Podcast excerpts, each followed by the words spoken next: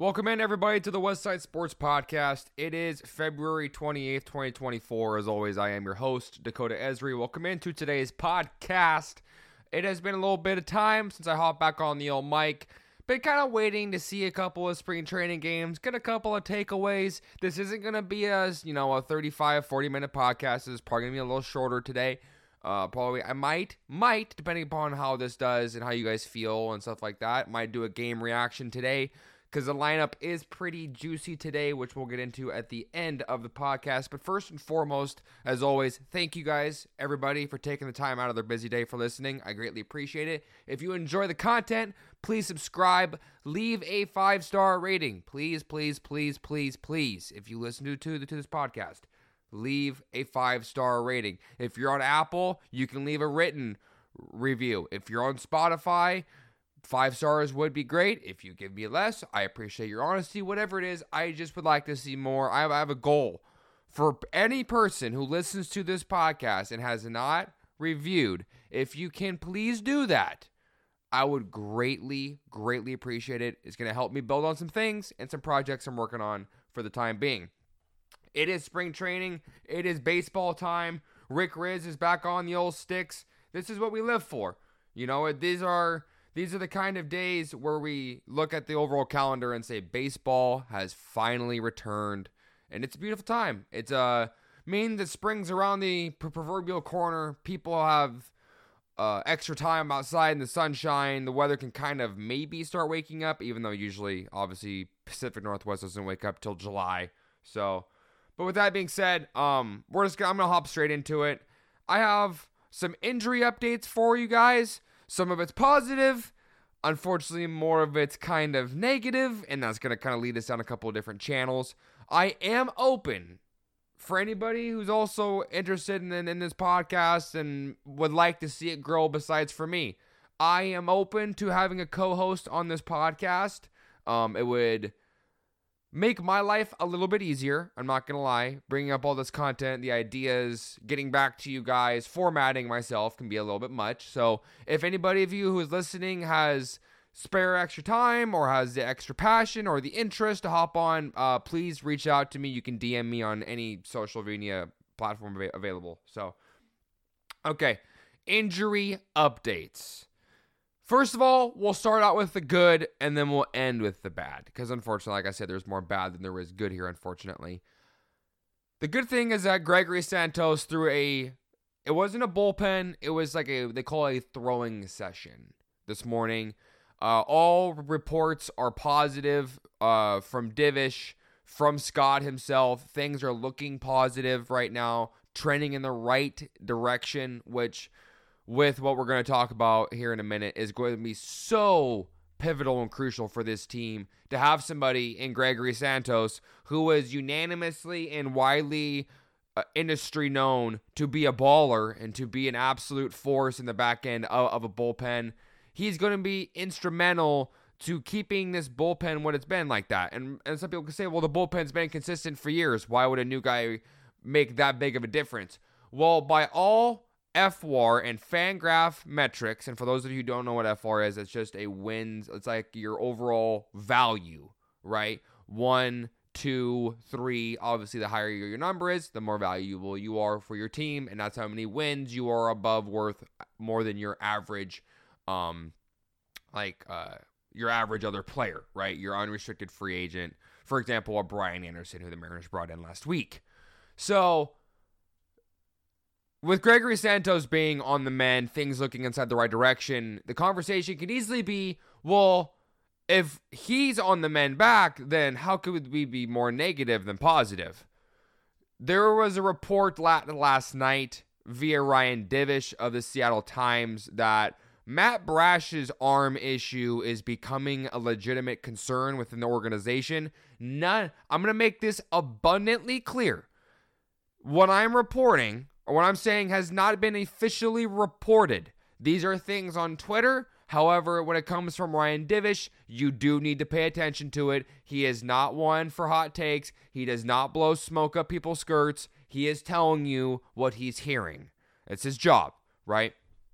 Uh, but with losing out on with the with not having Brash throwing currently and with him on track right now to not start the regular season on the active roster, it's going to make a lot of people concerned because Matt Brash was by all means and again all uh, Fangraphs and wars, he was top 5 relief pitcher in baseball last year. Unanimously. Like he was that good, right?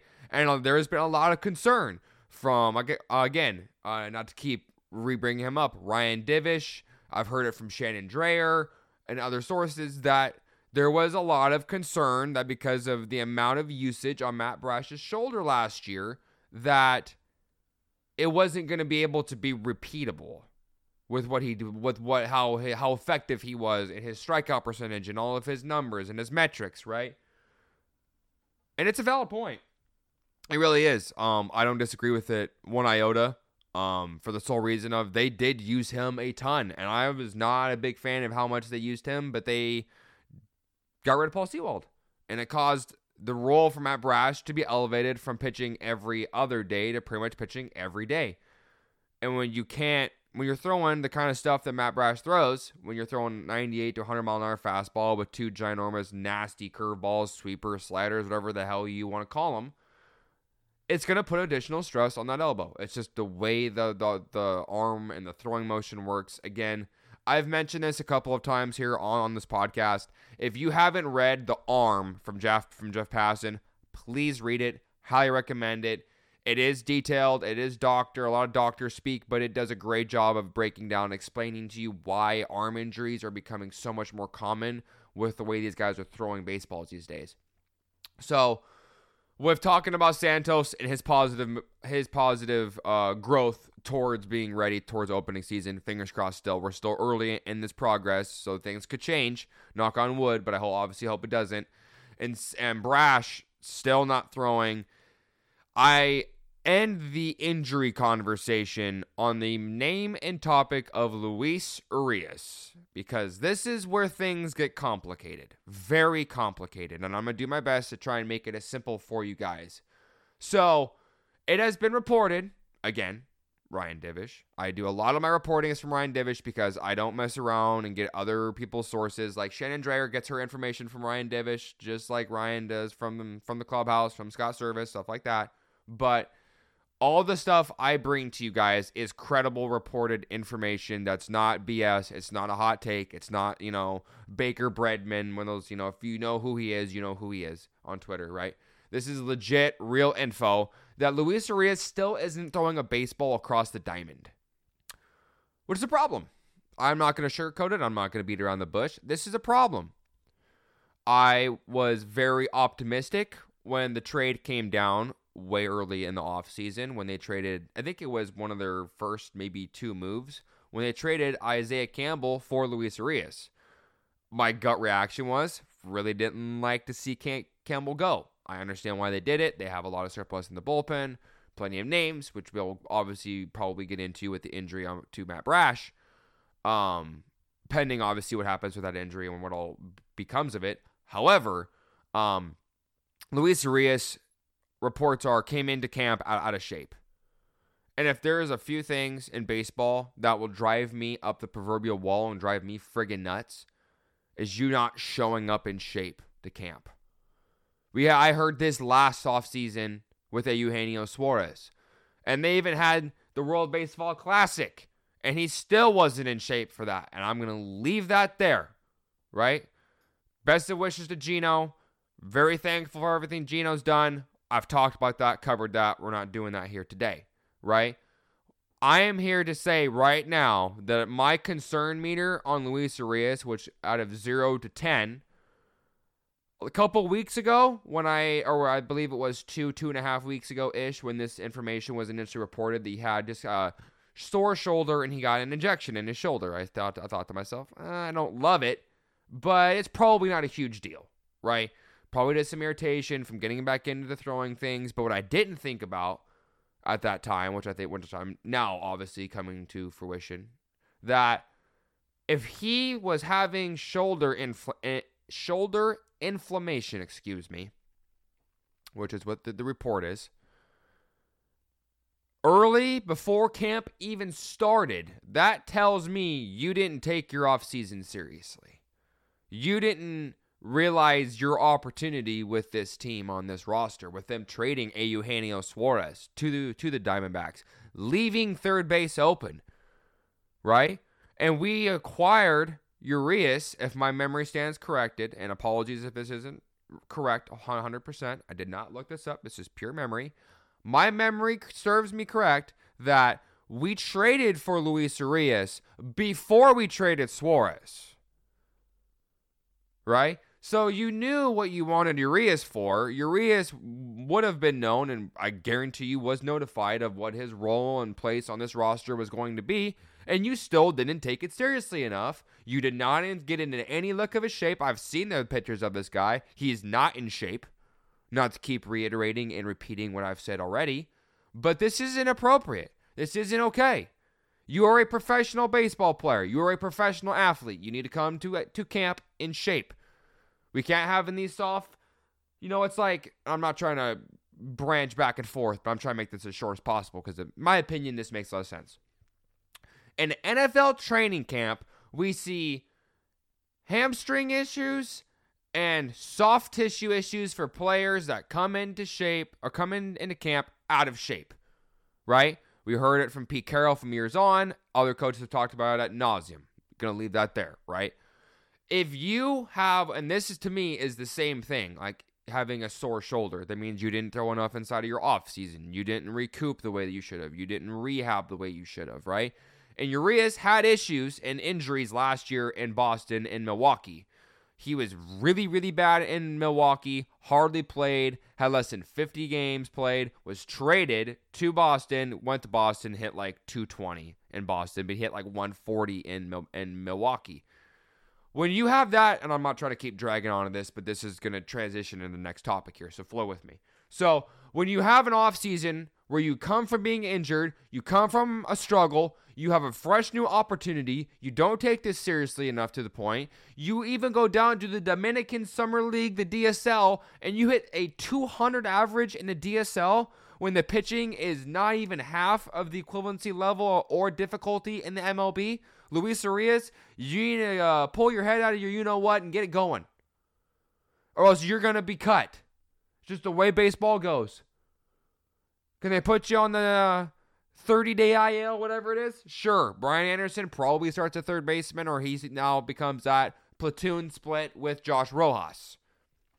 But I, this is the kind of thing that presses a button for me that is not acceptable. I will not just say, oh, well, I bet you know best wishes for him. Blah blah blah blah blah. No, you need to be better. You are a professional baseball player and a professional athlete. It's your job to come in in shape and ready to go, and you fail to do that. So you got to face the consequences, and whatever happens, happens. But we're gonna leave that there. Um, now that we're done with up with the injury updates, we're gonna transition. Just a couple of players that I saw been doing some things that caught my eye. Obviously, I want to talk about the young kids first. Cole Young, Tyler Locklear, Ryan Bliss. Cole Young with the game winning double uh, that scored two runs against the Reds. Tyler Locklear had the day, uh, the game two days ago, went three for three. He's been flashing some pretty good defense as well with the overall glove. Like to see that stuff. And then Ryan Bliss, three for three day. Yes, he choked the chicken at shortstop. Yes, it drove me nuts. Yes, I screamed at my, you know, at the radio and for the air to hear and like everybody else because fielding errors drive me crazy. But it's spring training. This is what it's there for. Guys need to learn to get better, to work on things. But I am hearing from very credible sources that Cole Young will start the year at double A. Which, if, it, if that is true and he goes to double A, that means there was a legit chance that if second base struggles, which I don't think that will happen with Jorge Polanco, um, but you could put Polanco to third, which is his more natural position than second base. Fun fact for those people. Um, that you could put Cole Young at second base and you could have an infield and you wouldn't have to be worrying about your your third base hole or your third base issue with the Urias uh, injury. You could put Polanco at third, but this is a huge hypothetical what if down the road when we're talking July is what we're talking this. That's the timeline for when people have been asking Cole Young, Cole Young, Cole Young. Cole Young has a great swing. He's a great young kid. I've loved the interviews and the reports and all the sit down conversations he's had, right? He's been tremendous, right? There's a reason why he's the number two prospect inside the Mariners farm system. Some people put him one. It's between Colt Emerson and him, but that's a, that, that's a prospect conversation. So those three young kids doing fun things. I like what I'm seeing. Continue doing some work in young young, young guys. Ryan Bliss, you're also an infield option, so I like seeing finally some infield depth, some bats being able to be possibly on the cusp of helping this team at some point this season if we need it. Injury, you know, crossing our fingers and, and, and our toes. So, um, Reid VanScoter is a left-handed pitcher. Was out of uh, Everett Aqua last year. He pitched two innings, had one hit, four strikeouts. The reason why I'm bringing this kid up, funky lefty, cool little release guy. I like his overall thing. Gives me a Jason Vargas vibe, um, similar as that kind of thing. Some people talk about like Cole Hamels. I think that's a pretty high comparison considering the kids in like single A ball. However, um, it's just a cool name. It's a fun arm to watch, and with him being a lefty, you maybe you see him in Modesto, and if he does really well, maybe you could see him in Double A by the end of the season. Some starting pitching depth if something goes wrong with Emerson Hancock, something along those lines. Taylor Dollard, and all those guys. But VanScoter, fun name to watch. We'll keep an eye on it throughout uh, camp. But I anticipate he's not going to be in camp for very long because those guys are usually the first ones to get sent down. Home runs by Mitch Garver, Mitch Haniger, the Mitch and Mitch, the Eminem explosion was fantastic. Canzone, uh, that home run was really impressive. And then Michael Chavis had, had a home run as well. Uh, not to just only list up guys that have home runs, but the reason why I'm posting these guys is because these are the things that caught my eye, obviously. Home run's a fun thing to watch. And Michael Chavis, right? I'm going to talk about this really, really briefly, and then I'm going to transition to the last thing, and then I'm going to hop out today. Michael Chavis is a name that you people, or not you people, that the people who listen to this podcast, again, appreciate you. Please watch, keep keep an eye on, especially with the Urias injury. But it's going to be a competition between him and Brian Anderson. Brian Anderson did have or does have a two million dollar um, deal if he makes the active roster, and um, all the little uh, excuse me, I'm looking for the term. It's like little, little they're like stipends, you know, the, the little bump up the, the incentives. That's what I'm looking for, incentives. So that's gonna be something to watch. Um, I know that a lot of people are concerned about Urias. Like I talked about a fair amount today. He was probably the, the longest topic in conversation because the third base is critically important, especially for defense in general. The conversation with Matt Chapman will always continue, especially with the longer he stays on the free agent market. But again, I made it pretty well clear I'm not a huge Matt Chapman fan. I don't think the fit is here at all. I think you're trying to fit a square peg into a round hole. And let's just let's just not and say we did. That's just kind of how I feel about Matt Chapman. Lastly, Cal was on Brock and Salk this morning. Apologies, I have not listened to it. I was late to the interview, but I will get that on the uh, following up and upcoming podcast on his takeaways, his comments, full interview, stuff like that. Because when Cal speaks, I listen. He's one of the most respected leaders, if not the most respected leader on this team, besides for J.P. Crawford. So he said, "Look, I sat down. He sat down with uh, I almost called him Clown Fred. Uh, uh, Manfred himself, our infamous glorified commissioner, and talked about injuries, or he talked about jerseys, talked about pants, talked about pace of play, talked about RSN issues, blah, blah, blah. Uh, no information, no updates on the pants. I know they're bad. They're see through. We're not going to get into it. It's an awkward conversation, and I'm really not want to have that here. So, again, appreciate and thank you guys, everybody, for listening. Uh, we are in the week of the combine. So I'm going to be looking into combine stuff, looking at defensive linemen, positions, tight ends, linebacker, possibly some safeties, depending upon what happens with Jamal and stuff I've talked about in previous episodes. Please check it out down below if you're looking for that info. And again, thank you so much for listening. God bless, and I will catch you guys on the next time. Until then, see ya. Peace.